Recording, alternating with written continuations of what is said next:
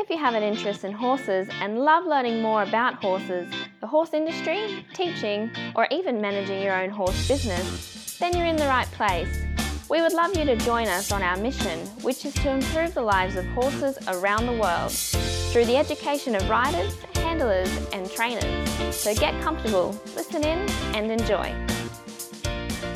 Today's chat's been brought to you by International Horse College. International Horse College's motto is people safety and horse welfare, and you'll find this message throughout our chats. Registered Training Organisation number 31352. Hey, it's Glenys here. Just to let you know that even though the quality in this audio isn't first rate, the information certainly is. Please excuse the audio quality and focus on the education and what you'll learn in this interview. Today, I'd like to introduce Anne Smith. Anne's a dressage rider, trainer, and coach who's been riding and competing up to Grand Prix. How are you today, Anne? I'm well, thank you, Glenys. Great. And we're going to start you off with your favourite quote. It could be an inspirational quote or quote that you use often when you're teaching. It's one that I heard in Strictly Ballroom many years ago. A life lived in fear is a life half lived. So it's basically just give it a go, you know, when you're riding, even in general life philosophy, just yeah, give it a go. Yeah, yeah. I think that's a good one. It is. It's something that I think a lot of our guests live by, you know, that they do give it a go and they do get that extra bravery, extra confidence to just, yeah, just give it a go. All right. Now, how's that helped you? Thinking about, you know, when did you first hear it? When did you have to make a decision where this has come into play? Yeah, like I said, just um, over in general, I guess it's just making decisions when you're riding and when you're on the horse, off the horse. At the end of the day, it's always just like, well, if I don't give it a go, I'm not going to know mm, how mm, it's going to mm. work out. Whether it's to enter a competition, whether you know, even in training, do I need a bit more bend or do I need a bit more forward? Yep. Simple things like that. Okay, okay, good, good. And just tell us how you've started with horses. Yeah, I was nine and mm-hmm. I became friends with a girl that had horses. I didn't have anything to do with horses before then. And um, we became good friends, and her mum was the chief riding instructor at the local pony club. So, uh, so yeah, became good friends. Yeah, so I guess my biggest job was then to convince my parents that I wanted a pony and needed a pony. So um, after their convincing and uh, yeah, I eventually got a pony and, you know, stuck with it, basically. Yeah, yeah. All right. Now, did you stick with it when you first left school, or did you have horses and worked another job? How did that work? Did you always know that you wanted to become a coach and do something a bit more professional with horses? Yeah, I did, but um, you know, obviously the odds aren't always good to um, do that. But I did. I did. I did homeschooling from year nine because mm-hmm. I knew that I wanted to pursue like riding the horses, training horses. And so I did that and went on obviously into my EA coaching certificates, you know, just after level one general and went on from there basically. But I did have other jobs in between, you know, I was a gymnastics coach for a while and um, even photography, so Santa photographs, you know, just to, just to make do, I guess. And eventually, you know, everything built up so I could do this full time, I guess. Mm. Yeah, and I think other people do, you know, still have that in the back of their mind. This is what I want to do. I do have to work this other job now. I do have to go to work. I do have to do this. But my passion is, you know, that long term goal of being a professional. Yeah. yeah. Yep. And also, too, just about the qualifications. I think that, you know, if people think about being a professional, the qualifications are so important. Yeah. Oh, yeah, I think that's definitely um, going through the EA system yeah, now level two specialist. I think mm-hmm. that's definitely helped with your foundations of the career path. Yeah, sure. good, so, good. Yeah. All right, now just thinking if you're going to advise someone, you know, some of your students or someone who's going to ask you, or think about yourself when you're first leaving school. Sometimes you see people and you just go, right, you will be really good working with horses, but there's others that you just think, no, I don't know. I don't think so. What what sort of core skills do you think people need to be able to work in the horse industry? First of all, you, know, um, need a love and a passion for horses, and a lot of those people do have that. But you know, once it becomes a, a job or your profession, it is it's hard work. It's more than just love. You've actually, you know, you need some basic um, some business skills as well, and and a knowledge for horsemanship as well as riding. I guess, like we mentioned about going on and getting those qualifications. But I would have to say mostly, you need people skills. And I guess that's running any small business, but we all know what horse people are like or, you know, people in general. And, you know, if you can get along with people and, and deal with a wide variety of people, then that's just really core skill that you need. Yeah, yeah, yeah. And then a lot of people start working with horses, but not a lot go through and get to the stage where they're riding and competing Grand Prix. What do you think that you've had, or what do you think other elite riders have that those starting off in the horse industry don't have and don't follow through with? I guess, you know, as you start out and things grow, but it's support from family or other support networks that you yep. have around. And then, of course, you know, you do have to prove yourself, I guess, in the competition arena and as well as, as coaching, you know, obviously proves that, you know, your coach skills um, are valuable and people are improving their own skills through your coaching. So, yeah, it's something that grows, but um, I guess it's, it's important, yeah, your support network and, yeah. Mm, mm. You know, you're talking about your support network and people who've helped you and supported you and influenced you. Who in particular are those people in your life? Well, I guess you can always say, you know, right from the start, your parents. I mean, that mm. was that was a big thing to even let you know sort of left school when I was 17 and followed my dream of you know riding and competing and coaching mm-hmm. and that sort of thing. And they definitely pushed me that I had to be qualified and follow those paths. So my parents and my family, you know, right from the start. And at this moment, it's my husband and, and even my children, you know, they're, they're really supportive. And I guess, you know, you have instructors along the way. And one of our local greats, Erica Taylor, you know, she's just talking to her, she's amazing. So I got to know her um, quite a bit as mm-hmm. well. And yep. uh, on an international level, when you watch the likes of, of you know, Charlotte and Valegro, and you know, you know, it's all sort of support, isn't it? It's all it gives you that goal and focus and that sort of thing. Yes, yeah. yeah, yeah, yeah. What about horses who've influenced you? You've just retired your Grand Prix horse. I have now. He has been my biggest influence. I yeah, I, I started him and then trained him all the way through. And okay, so what's his name? His name's Miracle, and yeah, so I started him as a five-year-old, believe it or not, and yeah, you know, within the six years he was training Grand Prix. So mm-hmm. uh, I guess He's just yeah, so trainable um, right from the start. But you know, although you learn something from every horse. yes, you, yes. You know, yep. those hot thoroughbreds that you used to ride, and, and then, you know, on. yep. And yeah, yeah, love the warm bloods now, obviously, and and dressage. So. Okay. And what about your proudest moment? What do you think that's going to be, or has been? I guess, as I mentioned, you know, it's not just one moment, but actually starting a horse from the very start, and then you know all the blood, sweat, and tears that you put in all those years to actually train, and then you make it, and you know you have to have a Grand Prix horse. That's so it's a continuous proud moment, I would have to say. But yep. um, it is it is definitely lovely to be competing at you know state and national championships and be recognised. But training at home of any horse really is great. But yeah, definitely proud to have produced you know sort of all by myself and, and that sort of thing. Mm, yeah. Mm, mm. All right. Now, you've done a bit of freestyle, Anne. Can you, in your own words, just explain what a freestyle competition is? Well, I guess it's a it's dressage to music basically, and I think it it gives you a chance to show off you and your horse's talents and be expressive about it. And you know, I guess yeah, just put it. You can put a bit of your own personality into the test for the judges and the audience as well. Because often the audience, you know, likes to get into it. So um, yeah, you get to make it your own test, yeah, choose your own music. So it, it is. It get, it's like a showpiece, I guess. You can show off your horse. If someone comes to you, and, and this is for our listeners, you know, if they say, I'm thinking there's a, a freestyle competition coming up, I'd love to nominate, I don't even know where to start. What would you think if you were going to go into a freestyle? Where do you start? Do you pick the music? Do you, do you work out the test? You tell me.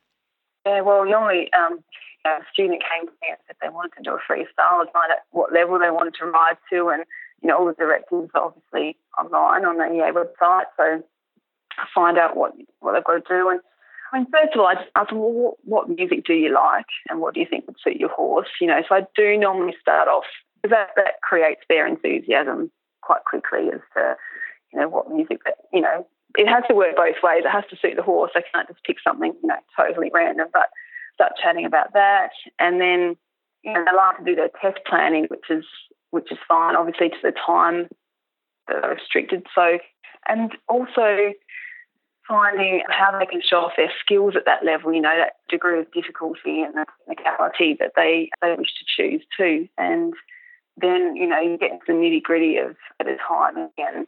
And usually, I, you know, I encourage them to use a metronome and to count the, you know, footfalls of the horse and that sort of thing, or the beats per minute. I'm going to inter- interrupt you there just for people who don't know what a metronome, if you can explain that.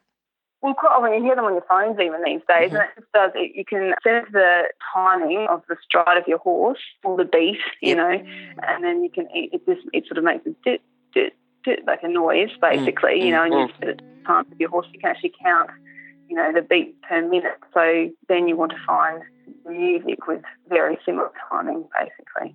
So, really, they've got to look at music for that particular horse. They can't come in and say, I think this will be wonderful if they haven't actually used the metronome to work out if it's the same tempo for the horse and, and same temp beat for the music. So, That's right. yeah. Yeah, pretty much. I mean, yeah, they could, they could choose some lovely music, but it's not going to go at all. I mean, Mhm. um, it's pretty crazy with computer programming. It programs, of course, on your computer. You can slow music down and quicken them as well. So there's a little bit of leeway, but yes, the song wouldn't sound the same if it's got a really quick, you know, beat to it, and you want and you're doing, using it to walk. It wouldn't work. So yeah, So yeah, it's, it's that real compromise with the music as to what the rider likes and what's actually going to suit their horse, basically. Okay, No, that's good. That's that's good.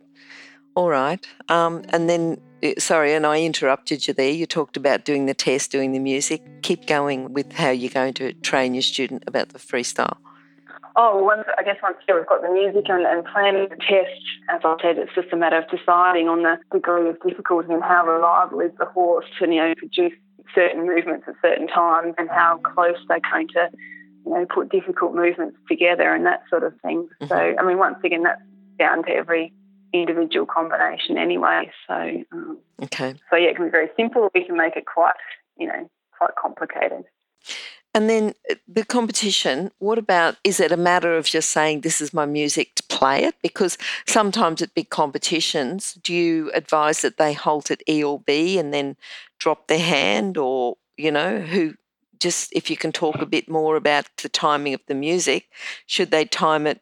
Yeah, normally, I mean, you've, you've got um, 20 second entry music. So, roughly, depending what pace you're entering in, um, normally if you're at um, V or P and raise your hand Mhm. there, you've got your 20 seconds to come around and enter at A and then, you know, halt somewhere on the centre line. Yeah, it does vary a bit, I guess, depending whether you're going to halt at D in the right in the, the beginning of the arena or you might end up halting up at G. You know?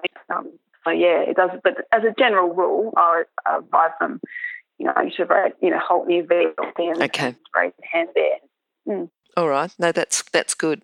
All right. Now just going along, if you can put on your coach's cap and think about a common problem that you see with your riders, something that you might see again and again, something that you may have even seen a coach, another coach or another rider be, and you you know, you think oh, I could just fix that.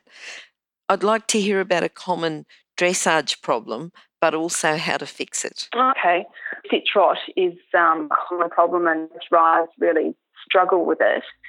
So um, to practice that, I get the riders, you know, sit on the horse, counting the beat of the trot, you know, two beat, and I explain that they've got their seat bones and the horse is moving their hind legs left and right well. So, you know, when the, the horse's hind legs off the ground and their left seat bone is dipping mm. down, you know, they want to drop their left seat bone with the horse's hip and, and vice versa on the right. So, you know, explain the horse's back is, you know, going each side as well as going forward. So I count them in a rhythm with their hips, you know, left, right, left, right, left, right. And they've got to sort of transfer that weight, you know, down into their heel as well. So just to develop a bit more feel in the sit trot and sitting, you know, into the horse's sit trot. And to keep them relaxed instead of, you know, everyone gets tense in the sit trot and trying to hold themselves in you know, quite often they just sit like a sack of potatoes for a little while and relax and feel that rhythm, that left right rhythm with their seat bones, you know, down into those heels. Yep. Yep. All right. Well, hopefully, uh, you know, anyone that's had trouble with this sitting trot can listen to that and, um, you know, even just go back and listen to it a few times and go, right, and even visualize it the next time I go and sit on my horse. That's what I'm, exactly what I'm going to do. Or else be listening to the interview while they're riding, you know, just so they can think of those tips and, and um, help them with their sitting trot. That's good. Oh, hang on a sec. Let me interrupt to let people know about the horse industry qualifications at onlinehorsecollege.com. If you have a look at the flexible options, there's online theory and the practical components can be completed by video or with a qualified expert in your area. That website again is onlinehorsecollege.com. Okay, thanks. Okay, is there um, a book that you've got that you would recommend for our listeners? Something that might have helped you, helped you along your way, and one that you can recommend to others? I guess for um, obviously, you know, do my coaching certificates, but as well as just general, you know, reading for an easy understanding, we use the principles of riding mm-hmm. um, for coaching, and you know, it's the official um, instruction handbook for the German and National Equestrian Federation. So we use that here as well. I just think it's just, you know, it's just good basic sort of knowledge for everyone and um, and a good foundation. So, uh, yeah, I definitely recommend um, reading that one. I think that's got to be our most popular recommended book, actually. Oh, and and you know why I particularly like it? I like it because at a really basic level, it's got heaps of great stuff, right? But then as a coach, you can go back again and go, ah, oh, and get more out of it. You know, it's almost like you're just squeezing more information out of it as well. Yeah. And then, of course, there's the advanced principles um, to go on from there. But I think even just that principles of riding, it's it's something you use as a textbook and you can just keep using it again and again and again. Yeah. Absolutely, yes. Definitely keep referring back to it. You know, mm, it's wonderful. Mm, mm. All right. And have you got any young horses? What are you looking forward to? Um, I've got um, a young horse just started the six-year-old classes. So mm-hmm. we I bred him. He's um, by Donna Brits. So I've taken him up through the levels so far. As I said, just turned well doing the six-year-old classes. Um, he is massive. He's 17 3 and I'm not so tall. So that's we're it's um, it's a journey so far, and um, I actually am really enjoying training and riding him now. So I guess to see how, you know, I'm fairly confident that he's going to go up through the levels. Yeah, yeah, yeah, yeah. And the difference, how big was your other horse? Um, he's only 16.2. Okay, so going from 16.2 to 17.3. How about the difference in, in riding? How, you know, the uh, just the application of the aids, the forward movement, the the turning, the bending. Is is there a lot of difference? If you could just talk about um, that, be good. Yeah, know, um, certainly the movement is is a lot different. I have mm-hmm. to be a lot stronger in my core, you know, to, to sit trot bigger horse. I've been very lucky that you know, young horse is supple, and that's one of the things I really promote in my coaching as well, I guess. So he's actually the turning. I mean, he just he is big, like you know, you feel like when you first start, you're turning a big nut truck around the corner of the arena, but um, he's getting better and, and, easier and easier. So, and I, I, guess that is the other thing with big horses. They just take that bit longer to strengthen, you know. And I think, oh, a big horse, it's strong. Well, they're actually not really. You know, they uh-huh. take a bit more adjusting and time to um, the hocks and use yep. themselves a bit better. So, yeah. And then just to do with being stronger in your core, do you do any complementary exercise like yoga and Pilates, or you just keep riding and and um, use that to strengthen? I don't go to necessarily um, classes to do those things, but I do, you know, I don't mind doing few sit ups and, and just, I do a lot of just general work around the property anyway, so I do keep fairly fit. Mm-hmm. But um, I just do really basic exercises to keep strong through the core. But yep. um, yeah, highly recommend doing Pilates and yoga and that sort of thing because they are great. Yep, yep. Okay.